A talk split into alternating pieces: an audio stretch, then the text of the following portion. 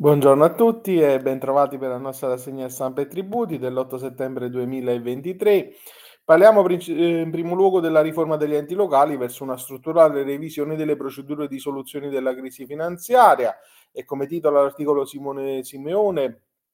sul quotidiano Netti Plus enti locali ed edilizia del Sole 24 Ore, commentando la decisione del Consiglio dei Ministri che ha approvato lo schema di disegno di legge delega al governo per la revisione degli enti eh, locali. Sostanzialmente è chiaro come eh, nell'ambito del decreto ven- viene prevista in più parti, articolo 9,1 lettera C, articolo 10,1 lettera B, la ridefinizione dei compiti del funzionamento della Commissione per la stabilità finanziaria per gli enti locali, prevedendo percorsi di affrancamento collaborativo lavorativo, al fine di prevenire criticità contingenti e strutturali, anche individuando misure di recupero delle condizioni di equilibrio del bilancio utili a scongiurare più radicali rimedi di risanamento. E quindi dalla lettura del decreto potrebbe risultare come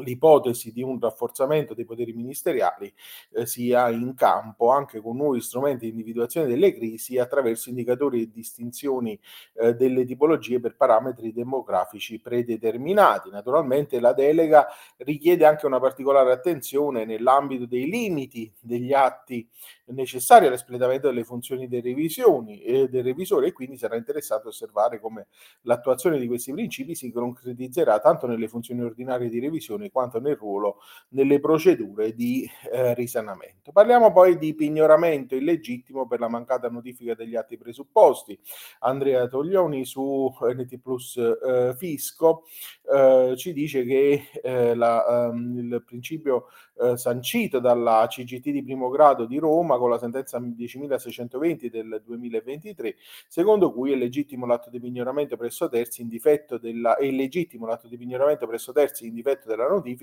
nelle forme prescritte dalla legge del necessario supporto di un titolo costituente fonte dell'obbligazione tributaria, nel caso della temporanea assenza dei destinatari, ai fini dell'assolvimento dell'onere di provare la corretta procedura notificatoria e quindi il suo perfezionamento. Non è sufficiente la prova della spedizione della raccomandata informativa CAD, ma è necessario che l'ufficio depositi anche l'avviso di ricevimento di questa eh, raccomandata. E infine l'articolo di Sergio Trovato su Italia Oggi sugli agricoltori pensionati senza IMU, l'ordinanza della Cassazione secondo cui non è ehm, presupposta prevalenza